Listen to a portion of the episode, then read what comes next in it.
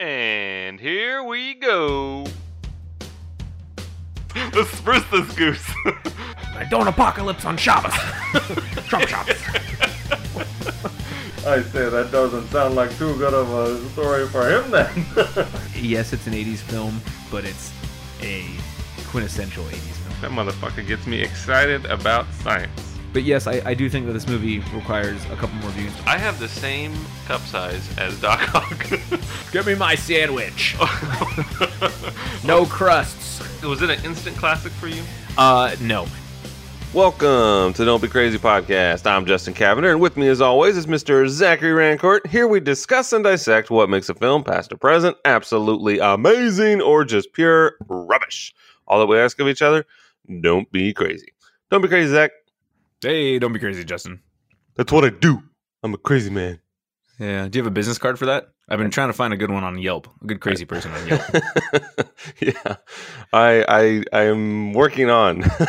I got my R and D working on the the kick ass business card for you craziness. go Vi- Vistaprint, man. You gotta Yeah. print your own cards. Isn't that crazy? They do everything. I had shirts made there once. Yeah, no, that's a that's a very niche market where you can find things like that. And I've always thought about if I were to, well, when I retire, I kind of want to do a mundane business like creating rubber bands for bread or like the the plastic things for bread. I want to be that company because I, I bet the market is pretty small for that. yeah, you have that little you have that little stupid plastic clip that you, Yeah. you take off and it just vanishes right out of your kitchen as soon as you, remove it from the bread. You're like, where did I, what did I do with that thing? So then you, got, you just you got- to roll it up and then just tuck it underneath it. it's so stupid. I know, but I would make a fortune and I wouldn't have any competition. I feel like that's what Vistaprint is. They're like, we're gonna do everything and no one can compete with us. So Yeah. I this this podcast is not sponsored by Vistaprint, but that would be cool. Yeah, we should get shirts made from Vistaprint. Yeah, it should say fat fucking batch. Who talks like that? you I, we, we did it for the Christmas spectacular when you um did we were talking about Christmas vacation and then you were like Chevy Chase is a fat fucking I oh don't know yeah, why. yeah.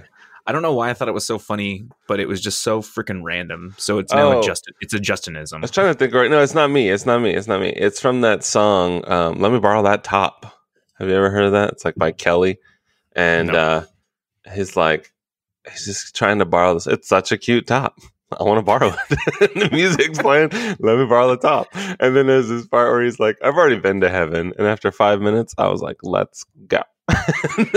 and then and then he gets frustrated that he can't get the top. So then he's like, he's like, let me just let me borrow that top. You're just a just a fat fucking bitch, and I want, I want that top. And I, I don't know how I just pulled it out of my vault. I haven't heard that song in, in at least 15 years.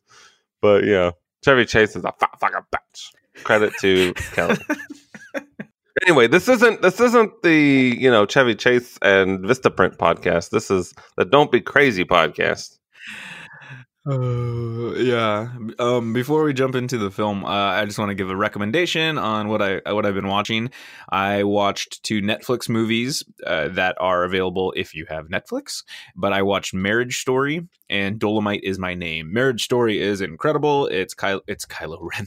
It's Adam Driver and Scarlett Johansson. Uh, it is a somber film, but it is an alternative love story. I do recommend it highly. Wait, wait, wait, wait. What does Uh, an alternative love story mean? So it's it's a couple who is married and they're going through a divorce but it's also them finding out why they love each other it's it's hard to explain you just have to see it and it's so visceral and so authentic and i don't think there is a single bad performance in the film so it's worth every praise that that it's getting from um you know critics and the academy it's up for a bunch of academy awards and adam drivers has to be probably my favorite actor working right now Scarlett Johansson is amazing in it too. Laura Dern is amazing in it. But I, I highly recommend it. It's a very good film.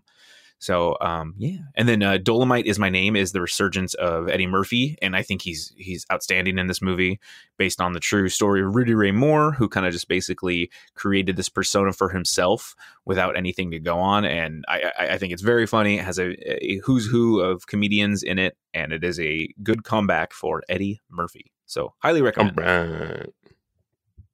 Do you have anything? To recommend or what I'm watching? No. Yeah. I'm just I've been going through uh just watching stuff that I enjoy. I haven't been going into new stuff. I've just been doing a lot of the old, like uh, Lord of the Rings, and I, forget, I don't even remember what I watched last night. I, I really don't, and I'm kind of sad about that. I was I spent a good portion of my evening on the couch watching something, and I do not remember what it was. Jesus. Do you remember your address and your phone number? Do I have the adult? longest address ever. I can't stand it. I feel like such an asshole whenever I got to tell somebody what it is because it like never it never ends. It's like when it's when you do when you order something and then over the phone or something, and it's like stand by for your confirmation code, and then you've reserved enough space for maybe like six to eight digits on a on a tablet. You know, or a sticky note, and then the number just keeps going. it's like a 15 digit confirmation code. Uh, Jesus, I hate that. I, I really, I honestly have What? no idea what the hell I watched last night. That's so weird. Oh, I know what it was. That's it was okay. Star Trek. Maybe- It was, it was Okay. the um, uh, like Chris Pine, Zachary Quinto, J.J. Abrams, Star Trek. That's what I watched last night. Nice. I really liked that Star Trek. That was a was a fun one. It's good. I like it when the music. I, I love uh, Giacchino's music score in that. hmm When it's like, I'm like, oh my god, Star Trek. um, but that's that's what I watched. How funny! I couldn't even remember. It's been a long night. Wild and crazy summer in January. You don't even know. Yeah. Well, today we are doing Spider Man Into the Spider Verse from 2019. Spider Man Into the Spider Verse is directed by Bob Persichetti. Wait, wait. What year did it come out? 2019. Did, did it really? I'm pretty positive it was 2009. It was 2018. Sorry. Oh. I, I, I have my I have my years wrong because I didn't even know it was 2020 until yesterday. So, um, anyways, it is directed by Bob Persichetti, Peter Ramsey, and Rodney Rothman. Written by Phil Lord and Rodney Rothman. Uh, Chris Miller also produced it. So Lord and Miller, they are responsible for the Lego movie, and they were supposed to do Solo. solo, but they Catherine Kennedy was like, eh, no me gusta. So.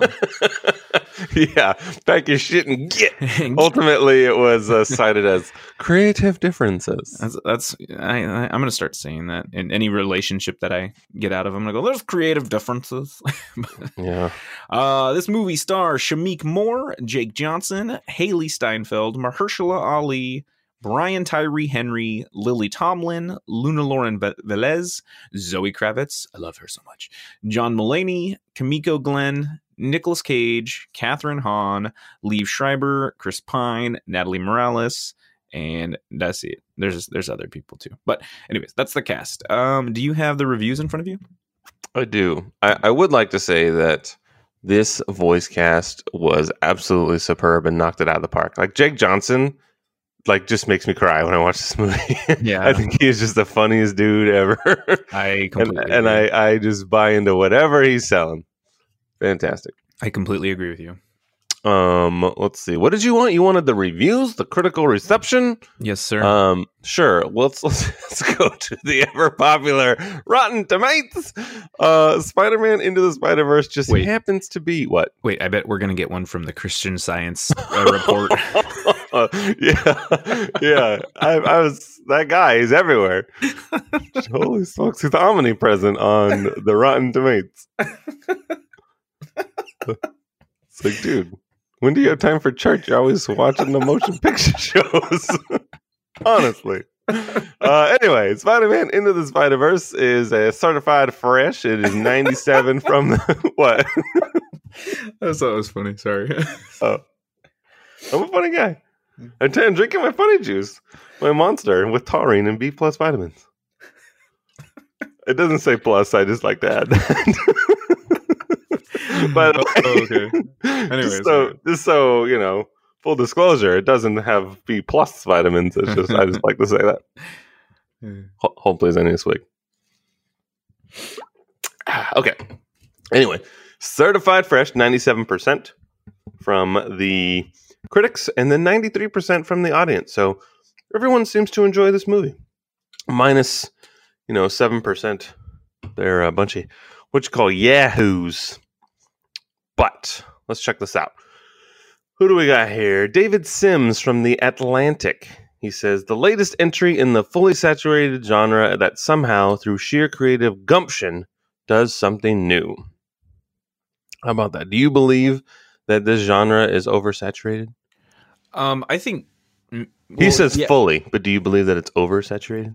Are we talking like superhero films? Yes. Yes, totally. I think it's it's way oversaturated. I think that pretty much any time that I see a trailer uh, at the movie theater, it is for a a reboot of an 80s movie franchise or a remake or it is a new superhero film and it is getting a little stale in my mind uh, especially spider-man this is now this is what now the fourth uh, iteration of spider-man i think on the big screen maybe the third iteration of spider-man on the big screen Well, you ha- in, But, in yeah. this decade alone, there were two amazing Spider-Man films. There was two Tom More- more like Holland ones. Yeah, that's and true. then yeah. and then a Spider Verse. So that's five in ten years.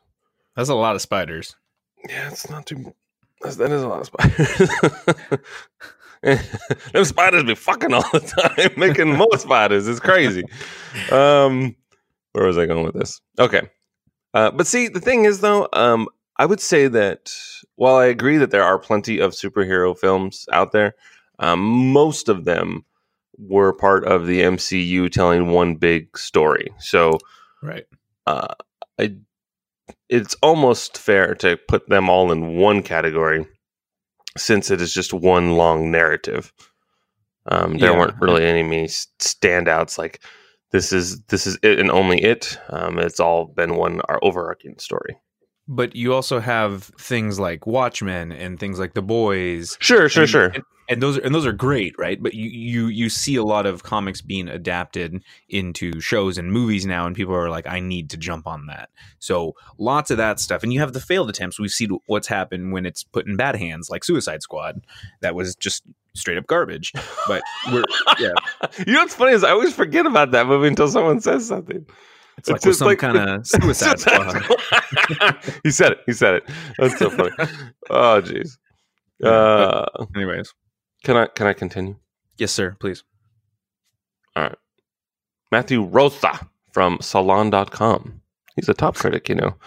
Yet, with great power comes great responsibility, and one such responsibility as a critic is to admit when you've made a mistake.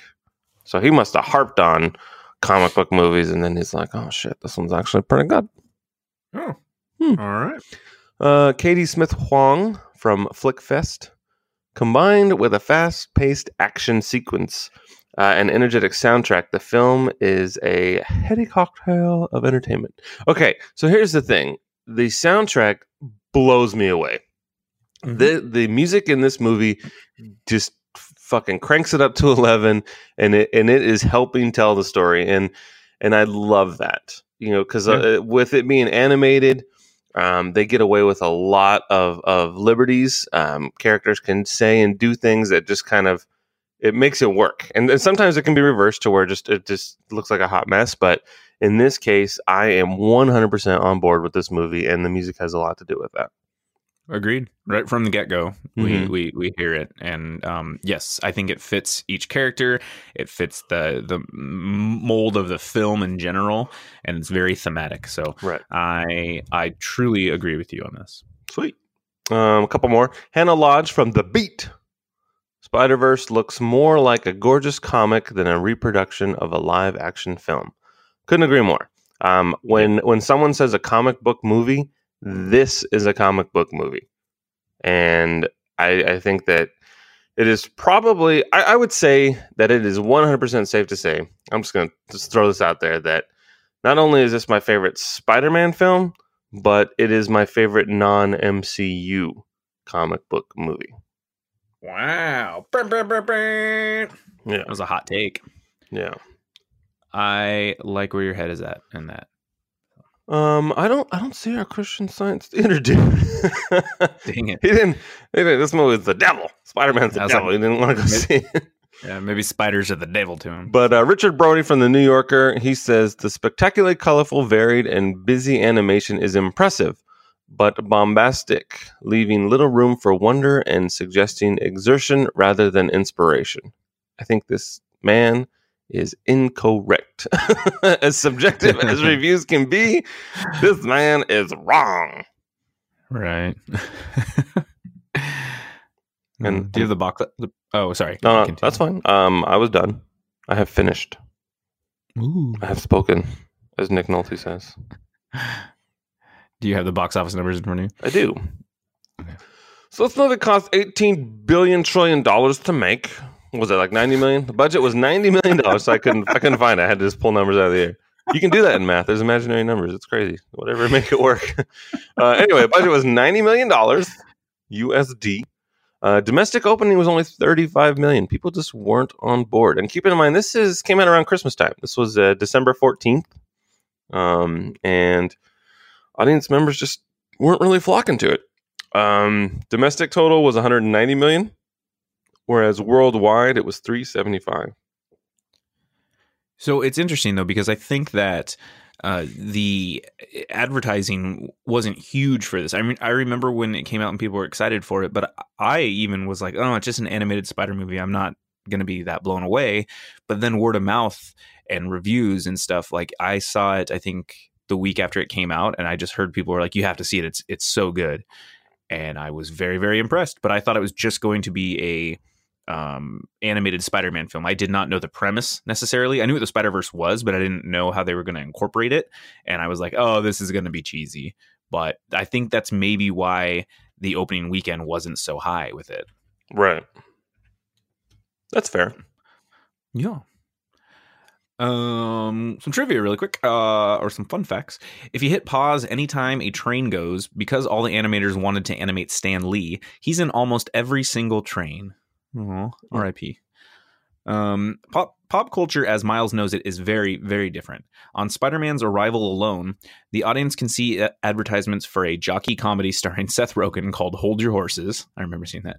John Mulaney and Nick Kroll star in "Hi Hello" instead of "Oh Hello." The proposed Shaun of the Dead sequel, From Dusk Till Shaun, was actually produced. There's a Clone High movie, and Bridesmaids is instead about baby showers. It was just called Baby Showers. Um, in the Meet Spider Gwen movie clip, Gwen says that she is the one and only Spider Gwen. When her origin is told in the movie itself, she says she is the one and only Spider Woman. In the comic book universe, Spider Gwen is just her solo series title. Therefore, that codename is used only for marketing purposes, while Gwen uses Spider Woman as her in universe hero name. Mm. And that's it. Yeah, those are fun, fun facts. So, um, okay, are you ready to, to do this? Yes. I will read a quick synopsis. I promise it's quick, but yeah, here we I go. don't know Miles about all that. Well, let's see. Miles Morales is a New York teenager teenager struggling with imposed greater expectations. Forced to go to a new school for gifted minds by his parents, Miles feels that like he has no control of his life. His police officer father Jefferson and nurse mother Rio love him and they just want what's best for him. But Miles would rather be like his uncle Aaron, living carefree and open. When Aaron takes Miles to throw up some art in an abandoned subway, Miles is bit by a radioactive spider and develops powers similar to an al- already existing Spider Man, with an additional electric sting and invisibility attribute. Miles seeks answers as he heads back to the subway, accidentally discovering a particle collider that Spider Man is trying to stop. Spider Man gives Miles a goober to stop the collider, but is ultimately killed by Kingpin after an explosion opens up different dimensions. The world mourns the death of Peter Parker as Miles has the heaviest guilt weighed upon him. Miles is intercepted by an older, fatter, and more cynical Peter B. Parker from a different dimension. Pete explains what happened and tells Miles that he will need a goober to shut down the collider so he can get back home. The two are successful and through the course of their journey end up meeting other spider people in the same predicament as Pete. Miles volunteers to help send them all home using the collider, but quickly shows that his lack of control of his abilities is what holds him back. Saddened and alone, Miles visits his uncle Aaron's house only to realize that he is the prowler. Miles warns that the other spider warns the other spiders about this, but is too late as a group of baddies attack. Miles fights the prowler and reveals himself to Aaron, who in turn spares his life. This is cut short though when Kingpin shoots Aaron in the back. Aaron tells Miles that he is sorry that he let him down and that he knows Miles is the best of them. Miles wants revenge, but the spiders won't allow that due to him not being ready. Pete webs up Miles and takes the goober with the rest of the team, heading to use the collider to go back home. Jefferson visits Miles and explains that he knows that he will do great things, that he just needs that spark. Miles finally knows what he must do and embraces his choices. After escaping, Miles finds a waiting Aunt May who has a suit ready for him. Miles then heads to the collider, saves his friends, sends them home, faces off against the Kingpin, and destroys the collider, saving the day. Jefferson thanks Miles and explains that he looks forward to working with him again.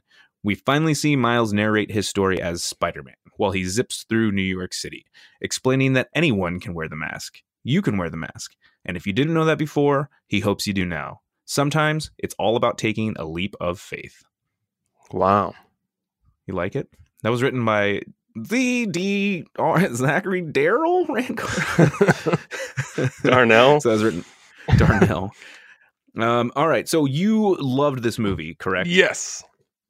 Okay. I also absolutely love this movie, and I agree with you. This is my favorite Spider Man movie by far, and it is possibly my favorite superhero movie of all time. I don't know if I can say it's my favorite superhero movie yet, but it is my all time favorite Spider Man, and I just absolutely love this movie. Did, did you see it in theaters? I did not know. Oh, okay. I was So uh, I, was moving at the time, which complicated things. Yeah. So I saw it in theaters and it wasn't a packed theater, but I was so happy and it just reminded me of why I go to movies. I mean, I felt like a kid again just just watching this movie. And I grew up with Spider-Man. I mean, you know, I read some of the comics and You stuff. guys but were I- in school to- together. Yeah, me and Peter. I was Flash Thompson. um Penis We- Parker. oh my god. Anyway. we um but watching the watching the movie you know i grew up with spider-man the animated series on uh on fox i don't know if you remember that yeah, the one one. that's like Spider Man. yeah the theme song. and radioactive Spider Blood. spider blood. Yeah, it's I'm just like Vanna Vanna and Taco Bell. Drive through Rose Hill. So yeah, I grew up with that, um, and uh, and I had all the toys, and I had you know comics. I would start to buy comics and read them. But this movie was such a delight and such a treat, and I think that it brought back all that nostalgia, and it paid homage to actual comic books. You said that this is a great comic book movie. That's that's what it is, and I agree with you wholeheartedly. It is like you picked up a comic book and slapped it on the TV. That's that's what it is, except so so much more. But yeah, I loved it absolutely. All right. Um, I really loved how they started with the origin stories. So right as it starts, you know, you have Chris Pine playing the blonde Spider-Man, and he explains his origin story. But it's not, and everyone knows Spider-Man's origin story for the most part.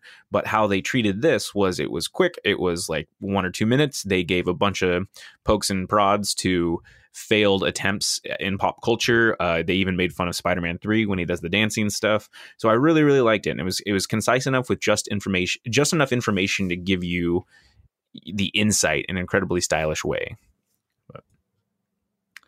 But, um, Shameik Moore really crushed it as Miles. I really like him a lot. He was in the movie Dope, and I think that he was fantastic in this because he he didn't seem inauthentic. And like you said, every voice actor was was just so good in this movie.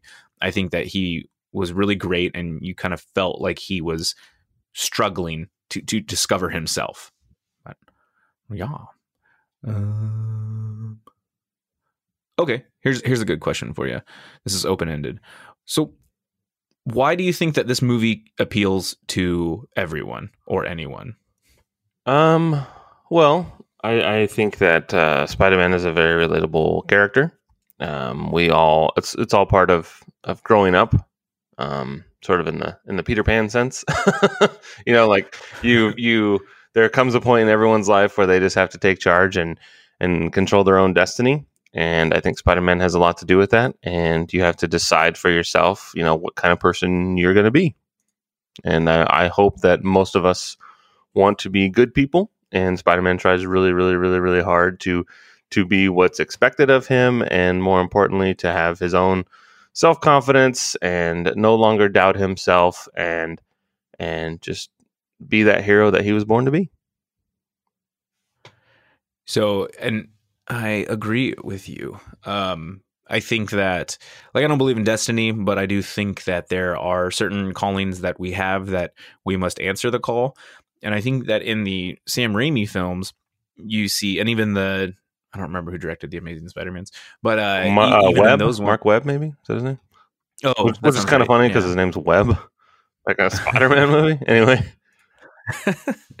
So in those, I mean, you have your with great power with great power comes great responsibility, and you don't really see much reluctance in in Peter. I mean, he's confused on what's going on, but then he's like, "All right, I'm just going to take this because my uncle said so." Now, in these movies, you have a 15 year old Miles, however old he is, and he is just reluctant to do much with his life. He doesn't his parents want him to to go to school to learn. They think he's going to be brilliant. He's really smart, but he is just holding back because he sees his uncle Aaron and he really looks up to him. He he loves street art, and it's kind of like no one is really they understand him or know him. And so as soon as he finds these that he has these powers, as soon as he's bit, he meets that Spider Man and he says, you know, I don't want to be Spider Man, and and Spider Man says, I don't think you have a choice with this, buddy. So um, I think that the reluctance that Miles has in this is is so humanizing, and I think it goes a long way for the story. And it's it's funny that they the famous line in Spider-Man is with great power comes great responsibility. And I think that it's funny in this film they either get it wrong or they never say it other than the very opening origin story from Uncle Ben. You hear a voiceover from Uncle Ben. But did you notice Yeah. that that they never really said it? Yeah. So I think that's kind of what what they were playing on. It's almost subversion at its best when they do that. Uh, I think that, excuse me, sorry. I think that it's great to just accept or not accept that responsibility, but really kind of play around with the idea of the choice and, and why you have to do it. Um, I think that a central theme of this film is choice, and we see series of choices and ripple effects that Miles must face throughout the film, and some are very on the nose. So, you know, becoming Spider-Man, he has to make that choice, and some are more subtle. Like, did you notice his shoelaces? How that was a reoccurring Right. thing, He's like, it's a choice. right? And and so each time he makes a choice, we see the consequences. So when he doesn't tie his shoes, he trips uh, when he's trying to run across the building and he breaks the goober, Mhm. right? And then, uh, yeah, when someone in school is like, "Oh, your shoes aren't tied," he's like, "That's a choice." Uh, he trips when he's putting stickers up on the sign and falls in front of his dad's car because of shoelaces. So every choice he has has a has a consequence.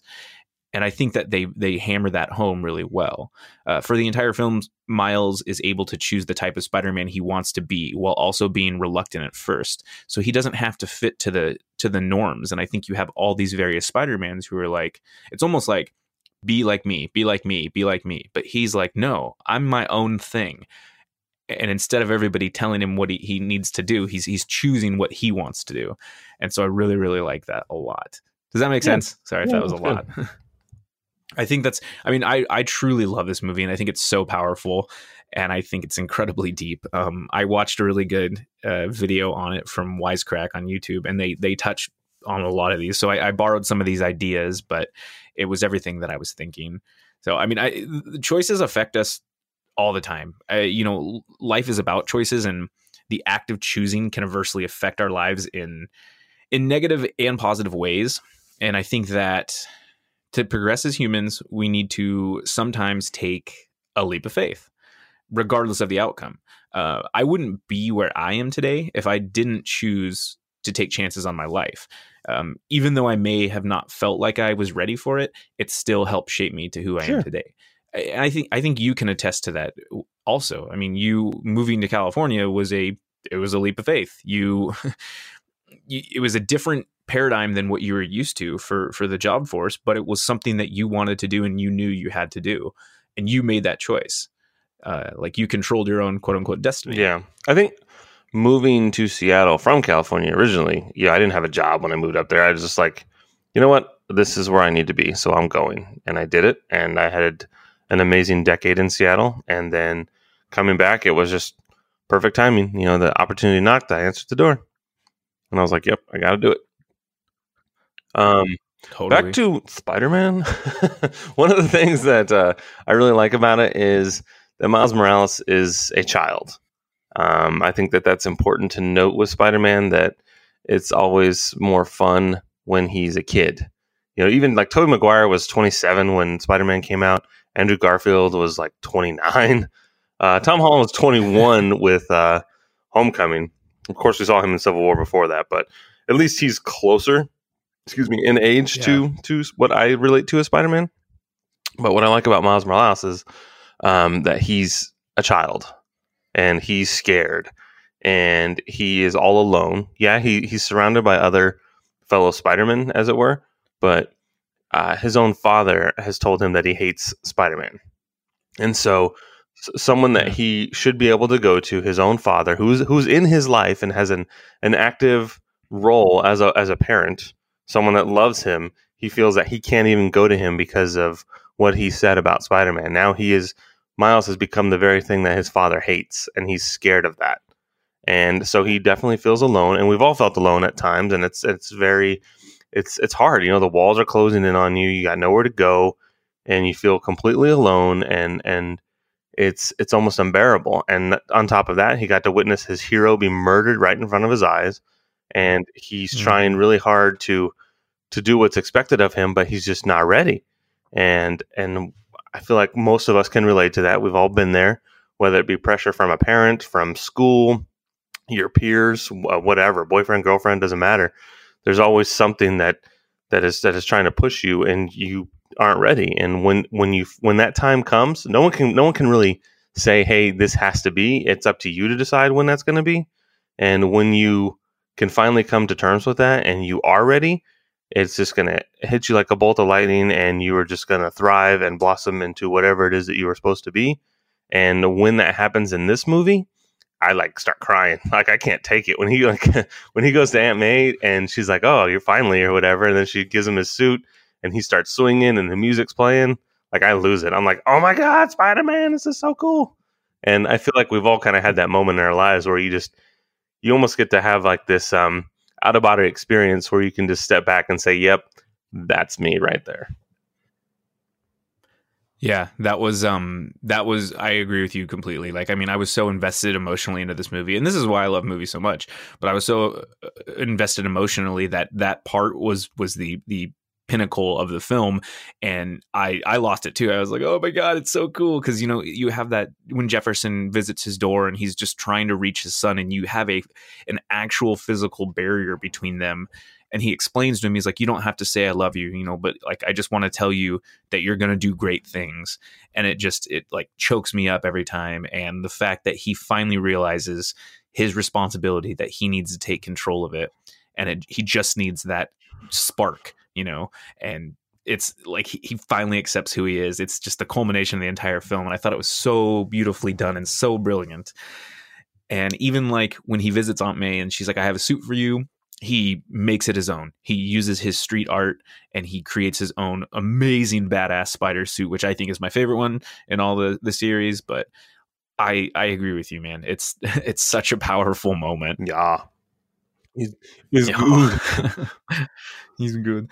Um, but yeah, like I, I I think I think that the the boyish the boyish charm of it is is is it's great. It's it's more akin to how we the the readers are and i think that tom holland actually does a really good job of it too he seems like a high school student he doesn't seem like he's 21 Right. or 22 or whatever How He many seems years like did he's you just- get yeah. held back?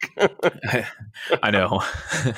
he, he he seems like he's having fun, and he seems like he doesn't know. And then remember when we were talked earlier, you were talking about uh, Homecoming, and you talked about the scene in which he's trapped under the. Oh, the right, right, rubble. right. Do you want to kind of el- elaborate? Yeah, because? I think what's important about that scene is that he thinks that you know he realizes that holy smokes, this the stakes are pretty high. Like I could die right now, and he's screaming for help. He's he's singing, "Somebody help me! Someone help me!" And he starts crying, and it's very powerful. You're like you are remi- in that moment. You are reminded that that Peter Parker is a child, and he's out there risking his life to save the world, and and it's it's almost unbearable. You're like, oh my god, this this is this is too much. And I think that that's important to be reminded that that there are people out there that are doing things that are like helping us, whether it's like whatever police officers, firefighters, what like firefighters are like the ultimate heroes to me. Like I wave to them. I'm I'm fucking almost forty years old, and when I see a fireman, I'm like, hey, like I honk my horn, like you guys are the best, man. Uh, where's your calendar at? I um I, I just I love heroes and and in this case he's a he's a child and that's just it's a lot to handle and I just I feel bad for the kid. Well, and even even when uh, Chris Pine's Spider Man dies, he you know they're they're like he's 26 and he was Spider Man for the last 10 years. So that dude was 16 years old when he when he started as Spider Man, and he made that choice that he needed to save the city. His motivations were the great power, great responsibility. So it was a little bit different, but um, the world did not have a Spider Man. He was the very Right. first, and I think I think that uh, they the reaction from every other character, every side character learning the news of Spider-Man's death and how upset everyone was, that mirrored exactly how I think we would all feel because I don't think you could go anywhere and say, "Hey, do you know who Spider-Man is?" and people would say, "I have no idea who that is." Everyone knows Spider-Man, and I think that we all have a very deep-rooted love for him um, or her, iterations of her, but we all have a deep-rooted love for the character.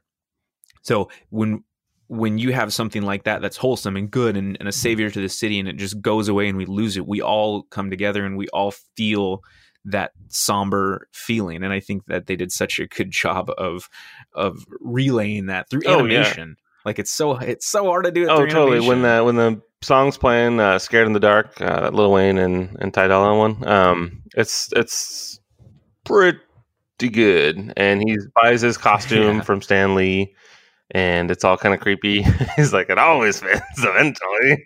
and uh and there's all those people that are gathered around and music's playing and he's like he's like oh you're counting on me kind of thing and uh, i just i love it i love it so much I know it's and it's such a good cameo by Stan, but yeah, he's like, "What if it doesn't fit?" And he tells him it always fits eventually. a little glare on his teeth and stuff And then it says no refunds to the left of him.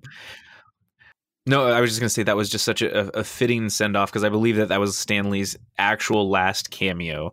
They inserted him in in in the Endgame or whatever, but that was his like last cameo, and it was just it hit it hit me. No. So i'm sorry um and i really like uh the way uh kingpin looked wilson fisk i thought that he just looked larger than life uh, Liev Schreiber played Totally. the, the voice, but he's just such a, a huge figure, and I love that. And I also liked how Kathryn Hahn was was Doc Ock. I thought that was great.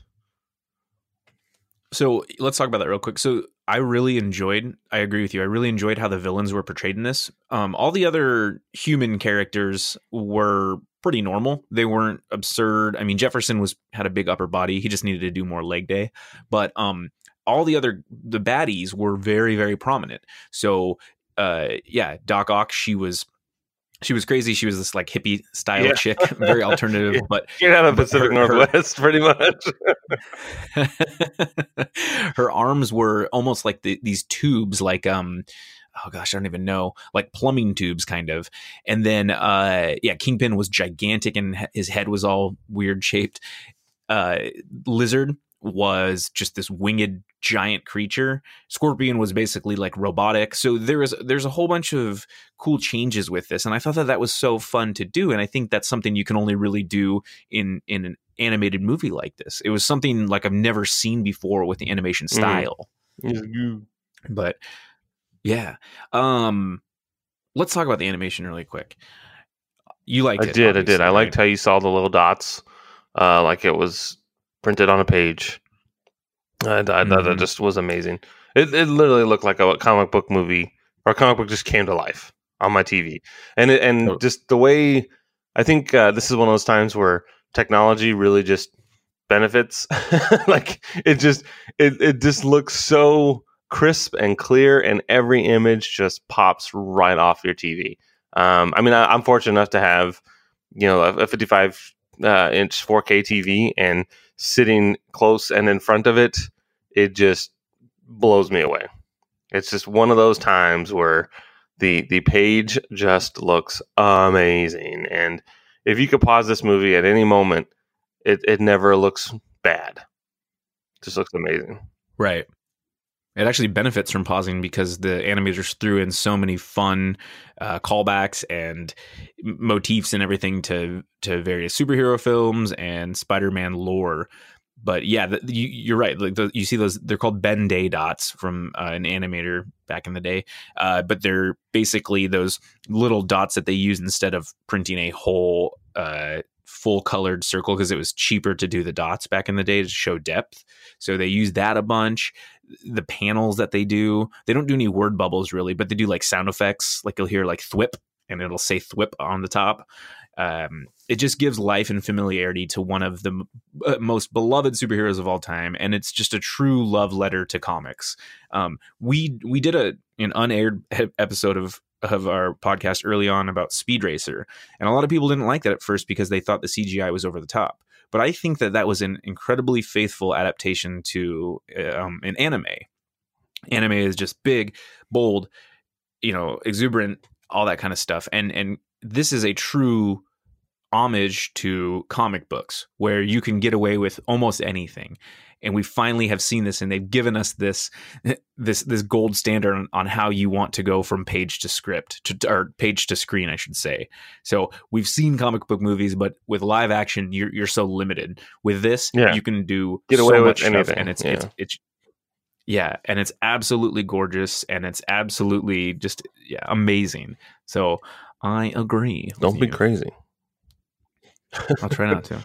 Um, with with with animation, it's tough though too because you don't hinge on on actors. So you could have a really weak script, and a really good actor could save your your subpar movie. But I think that the writing of this film is superb. Yeah, but you can also have really good writing and bad acting, and with with voice acting, Yes. it's really tricky. Uh, there, for example, like the new Mortal Kombat game, um, Ronda Rousey is not a good voice actress, and it just kills it every time Sonya Blade is on, on on screen in the game. I'm just like, oh my god, I can't take it. Like I just want to just rip my ears off. And um, I mean, she could beat the shit out of me in in like the octagon, and that's fine and dandy, but that doesn't mean that she should be you know voice acting and or at least get better at it because i can't take it it's so bad um, and it's not something that anybody can do it is a it is a very fine art and every human being in this movie knocks it out of the park. Totally, it's it's like they've done it before, and I, I don't really know how many of them have voiced animated characters before, but they all seem like they're seasoned vets. right. Like jake johnson dude just just knocks it out of the park. I fucking love that guy so much. Everything he does i think he is so funny. I like when they're eating burgers. That was a funny part too. He's like, you, you, you got this right. I, I'm not really liquid right now. and then he's just in his sweatpants. It's all that fits. I love that so much. well, and he's but so he's he's he's very funny in it, but he's also incredibly sincere. I mean, you Oh yeah, one hundred percent genuine. yeah, you, Yeah. You, you feel for him. I mean, he he takes on that that fatherly figure for Miles, and he truly loves him. He truly cares for him. You know, his whole "Hey, buddy, you got this," and all these different things. Uh, ultimately realizing he's like, maybe I do want kids, right? You know, he's like, Miles, I'm so proud of you, and yeah. maybe I do want kids. Uh, when he when he sees MJ again, and she's like, "Hey, can we, can we get more bread?" He's like, "I'm so sorry, I didn't give you what you needed." Like you really feel for him, and I think that that is a great example of what I'm trying to say.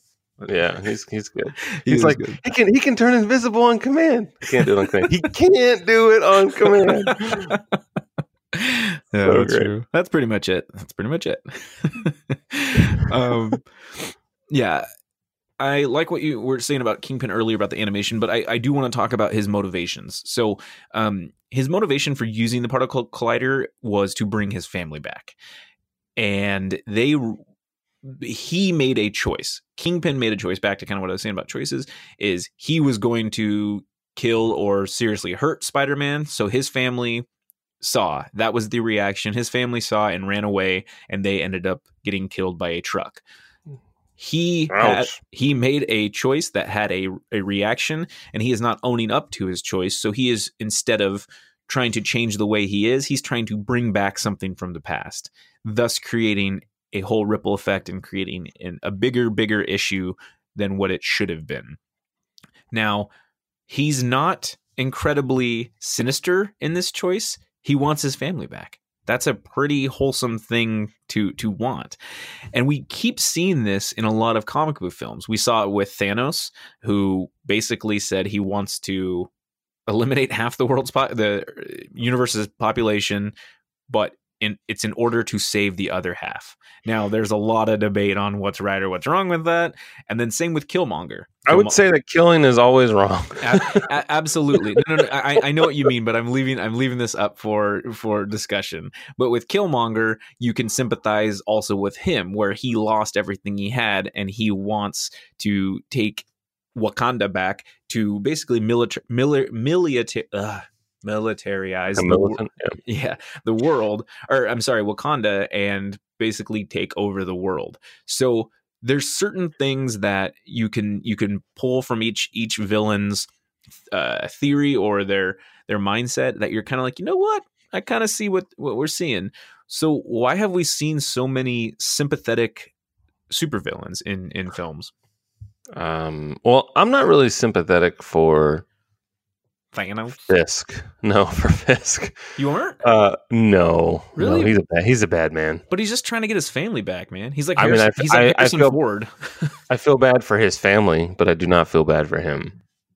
I think this is this is one of those times, Zach, where you're just gonna have to take a step back and ask yourself, how do my actions affect others? And in this case, his actions killed his family. Totally. And and his actions, if he doesn't stop, will kill a lot more. And he was in the middle of trying to murder someone. so Oh, yeah. I don't I don't feel bad for him. I feel bad for his wife and child. That scene in, in Black Panther, just to um, digress a little bit, is uh, when he sees his father again, and you know he's a kid, and he's like, "Don't you have tears for your father or whatever?" I I lost it in that part in Black Panther. Yeah. I thought it was so well done because you don't really get that per, uh, that perspective from the villain. So I think never. I think that comic book movies uh, in general are just evolving in the sense of tr- trying to make their their villains a lot more multidimensional. Um, no pun intended, but they want to give it more more heart to the fight. So there's a reason that you can kind of look at these people and be like, they're not just a James Bond villain of the week. Right. So, Because those are those are always um, you know unsuccessful. You, for the longest time, Loki was the only villain worth a damn in the MCU. Right, because he was smart. He actually, you know, th- he cared for Thor, even though he had this kind of like hatred on top. Thor cared for him, but you're like, why do you got to keep messing up, Loki? You keep Yeah. doing all the bad things. Yeah. See, versus versus like um, you know that dark elf in that second Thor movie, and then oh gosh, ah, whatever. We got the red face guy and Captain America. Captain Red Face. Red Skull, Red Skull, was very There you close. Ah, the red face guy there. Um, yeah, they're just they're just not good. I- you had you had the dude. You had um, even Whiplash wasn't even all that good. Uh, in Iron Man two, uh, Justin Hammer slash you know uh, Mickey Rourke. They just Y- yeah, and they tried to make Mickey Rourke.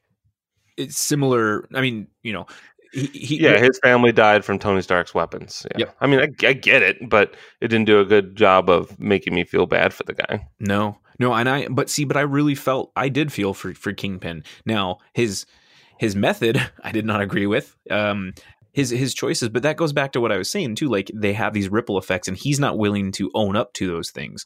He is like, I don't care what it takes. I'm getting my fam- family back. I don't care if I destroy all these dimensions and ruin New York City. I'm getting them back. But he's not.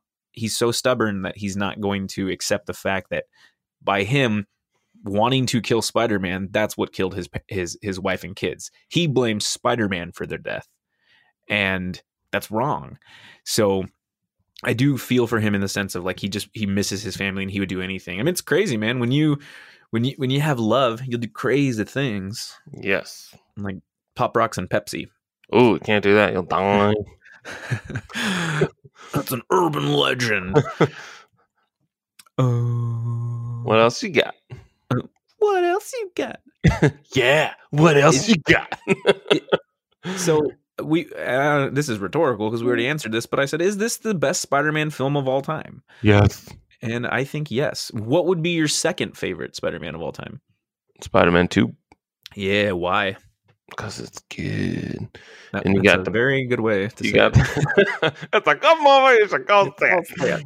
Uh, Doc Ock's got the got the boobs, and I like it. Um, boobs. oh yeah, that's in our that's in our soundbite at Yeah. the beginning too. You're Yeah, like, oh, yeah, I have the same cup size. That's Doc Ock. I do. Like, it's very relatable.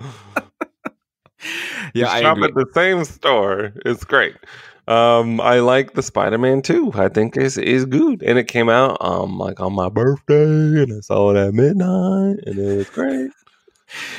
Did Did you eat the Spider Man cereal like I did? I had the Spider Man cereal. No, I don't eat cereal. I'm better than that. Wow, jeez. I mean, it's dry, and then you got to get it wet to eat. That's weird. I don't do that. Shout out to all my cereal gang out there. cereal sucks. we the frosted mini wheats. What up? Um, so yeah, I agree with you in the sense of Spider-Man 2. And kind of like what I was saying with the origin story stuff, I am done with origin stories. I think they fit a very similar paradigm in each one where you have a normal person and maybe they're an outcast, something happens to them, they experience changes, find out their powers, they have a trial and error period, and then they save the day almost by sheer luck, but by accepting who they are. Right. That's But- the- and then they get knocked down really bad, and then they come back to win though. Yes, that, that was exactly. that was good with Tom Holland's Spider Man. Is we we didn't get any of that. We we got to we got to jump in after the fact. Totally. And that's and I loved that. But that's also why I really liked this movie is because they treated every single origin story from the different spider people with the same kind of care where it was just basically like a minute and it was just like a like comic panels and they give you just enough for it. Because I mean, I knew who Spider-Man Noir was, but for a casual moviegoer, they might not really know much about it and he gives you kind of his his backstory in a too long didn't read version. So I thought that that was was handled very very well. hmm Uh, and in Spider-Man Two, we don't have to worry about an origin story because he's already he's already Spider-Man. So that's why we just jump right to this action. And Doc Ock was such a good villain. Like Alfred Molina was just amazing in it. But, um, Brilliant but lazy. Yeah. Who who's your favorite aside from Miles? Who is your favorite Spider-Man in this movie? Oh man, easily Jake Johnson Spider Man. Really? Peter B. Yeah. I don't know. I'm surprised by that. I mean, they're all good choices, but yeah, I for me it was uh, Spider-Man Noir. I just loved everything that he was saying and his lines. You know, real hard boiled seersucker or whatever. yeah. See? Yeah. I drink egg creams. Sometimes I light matches just to feel, or just, and let it burn to the tip just so I could feel something. Right. I think I think I just like how um, that Peter Parker is uh, like a father figure to him. He's very supportive. Uh, no matter what, he's there for him. Like he he just never left his side, and I really, really, really like that. And even when he realized that, um, you know, he was like, "I'm, I'm just gonna go home. I just gotta get the hell out of here. This isn't my world. It's not my problem." But then he, it literally just took him climbing to the top of that building to realize that he has to do it. He's Spider Man, and I I love that. Yeah. And I mean, they each, so I'll specifically speak to Spider Gwen, Miles, and Pete B. Parker. They all learn something from each other and, and really kind of uncover what they want.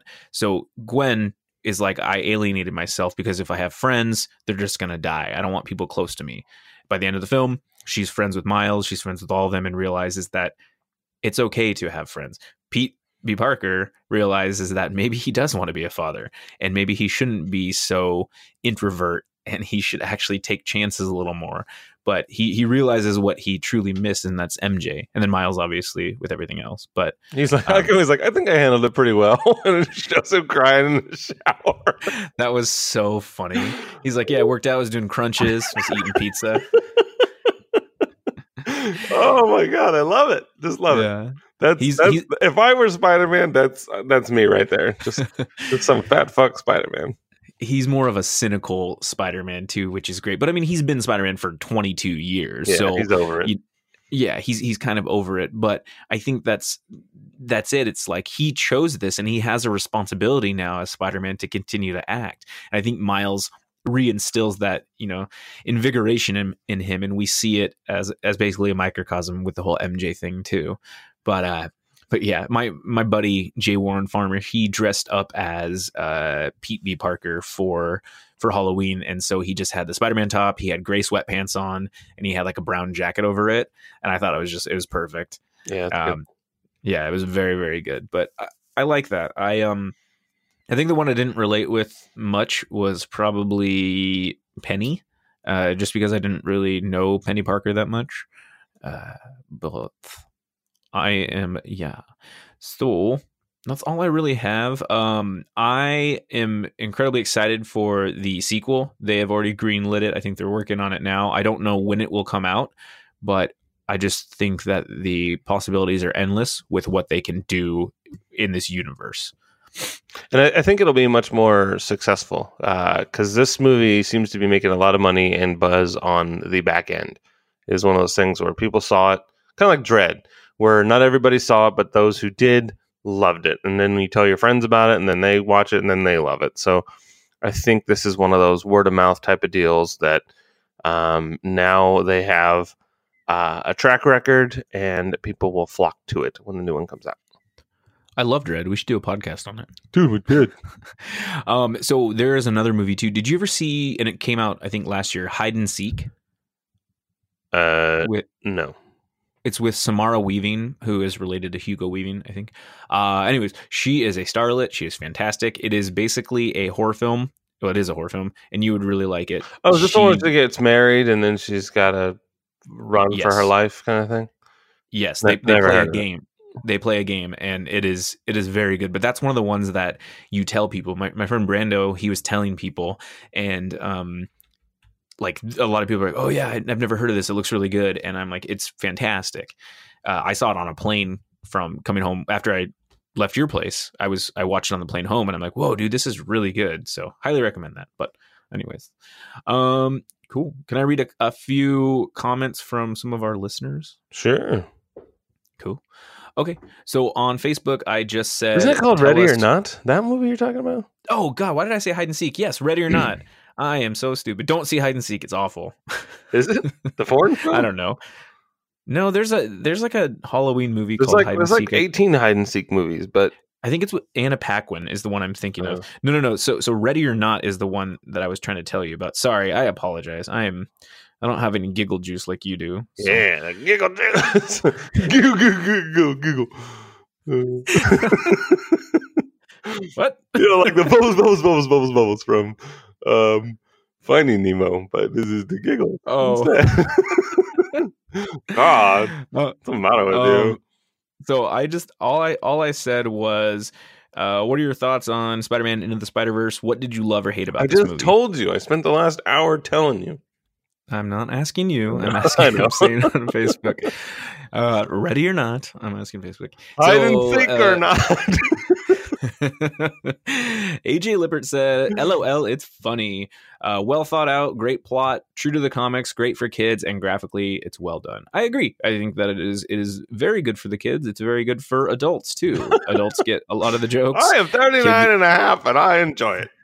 I endorse totally this movie. You know what I really like is I like how his Spider-Man logo is like looks like spray painted. Uh, Miles, yeah, Spider-Man yeah, logo? on his chest. It looks like yeah, because he, he's he spray paints. I it. know. I'm just saying. I like that. Oh, totally. I think it's it's so great, and the fact that there's still red left on the hands and the feet. Mhm. Like he he didn't spray the entire thing. Uh, that scene, man, when he jumps from that building, like we were talking about earlier, and it inverts, the camera completely inverts. And it goes. I was like- Oh man, um, yeah, that was. I had my my bucket of popcorn, and I was just like, Rah! Yeah. It's, it, it's so. good. It's good. It's good. And then like uh um what is it called? It's What's Up Danger is the song that's playing. like, what's up, danger? And then it's like, Can't stop me now. oh, it's so good. yeah, is that your workout mix? Yeah.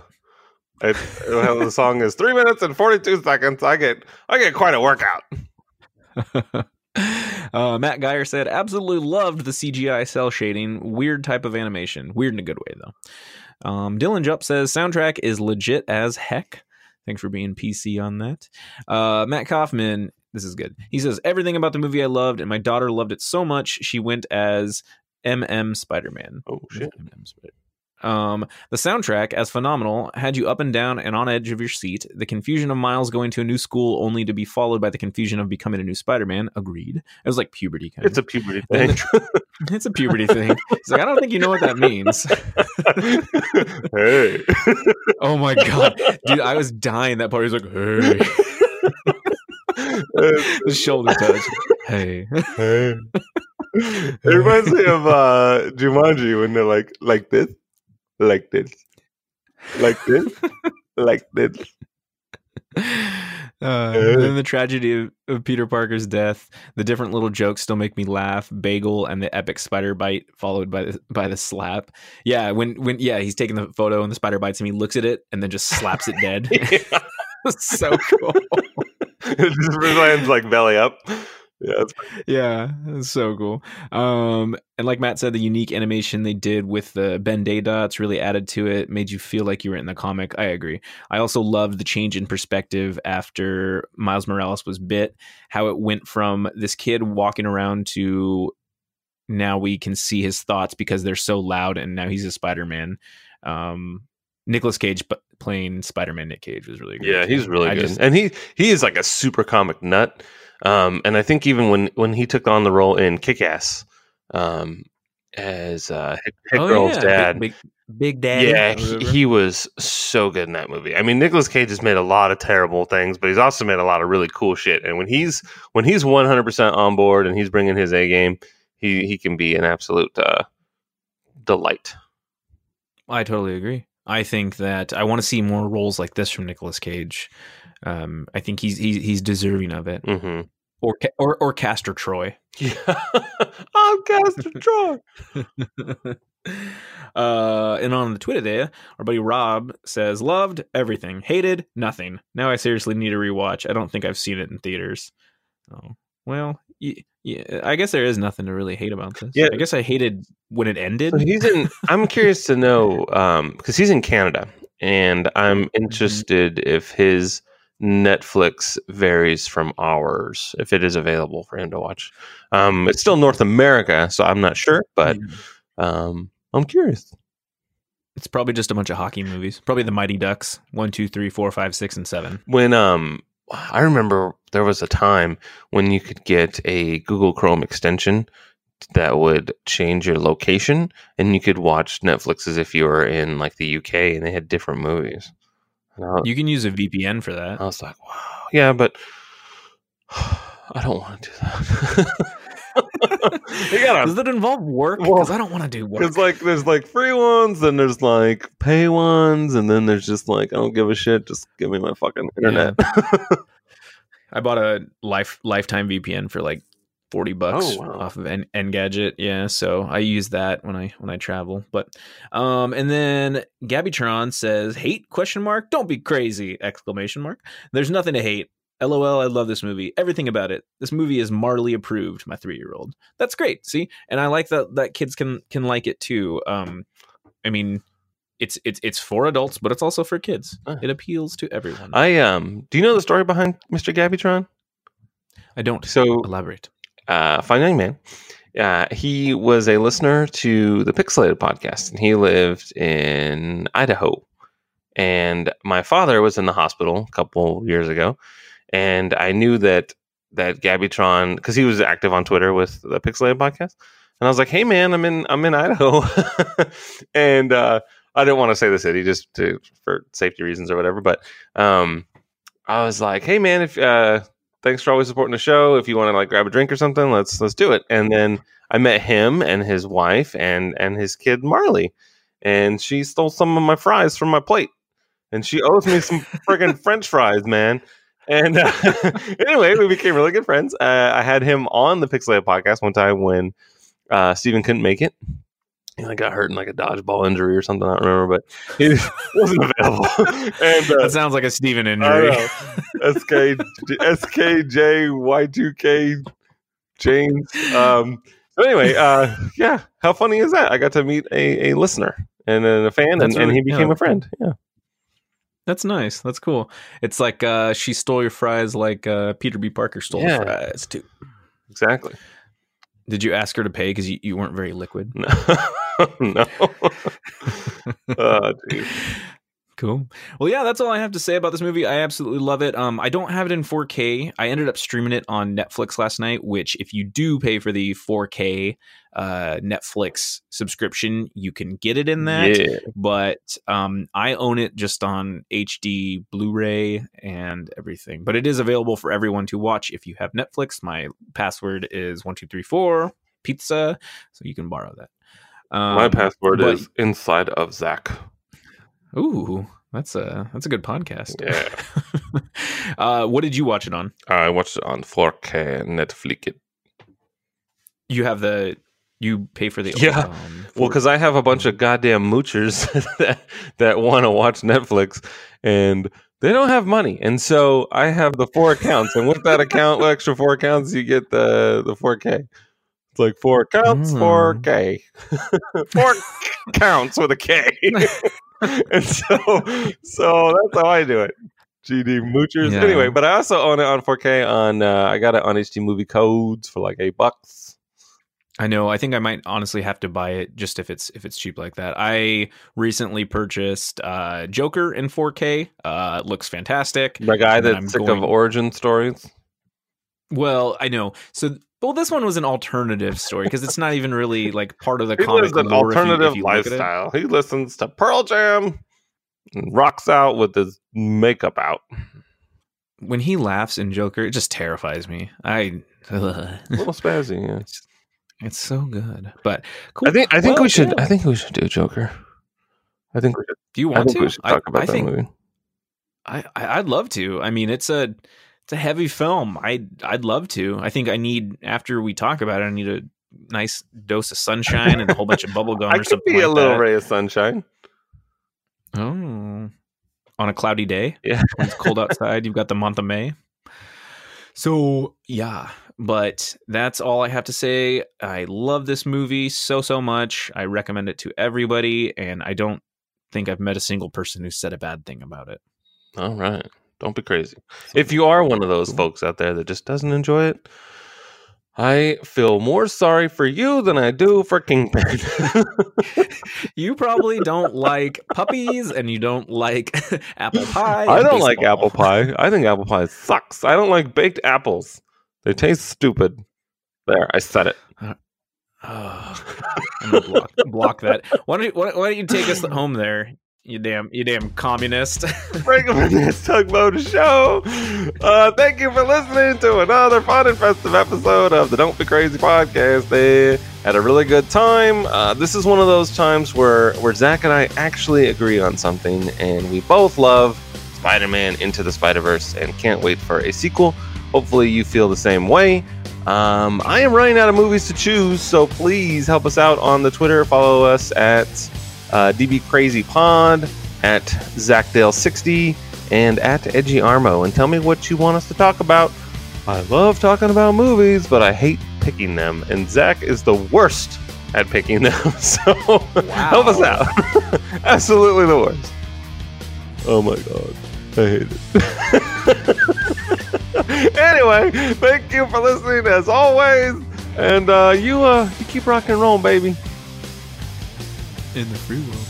Keep on rocking in the free world. Thank you for listening. Thank you so much.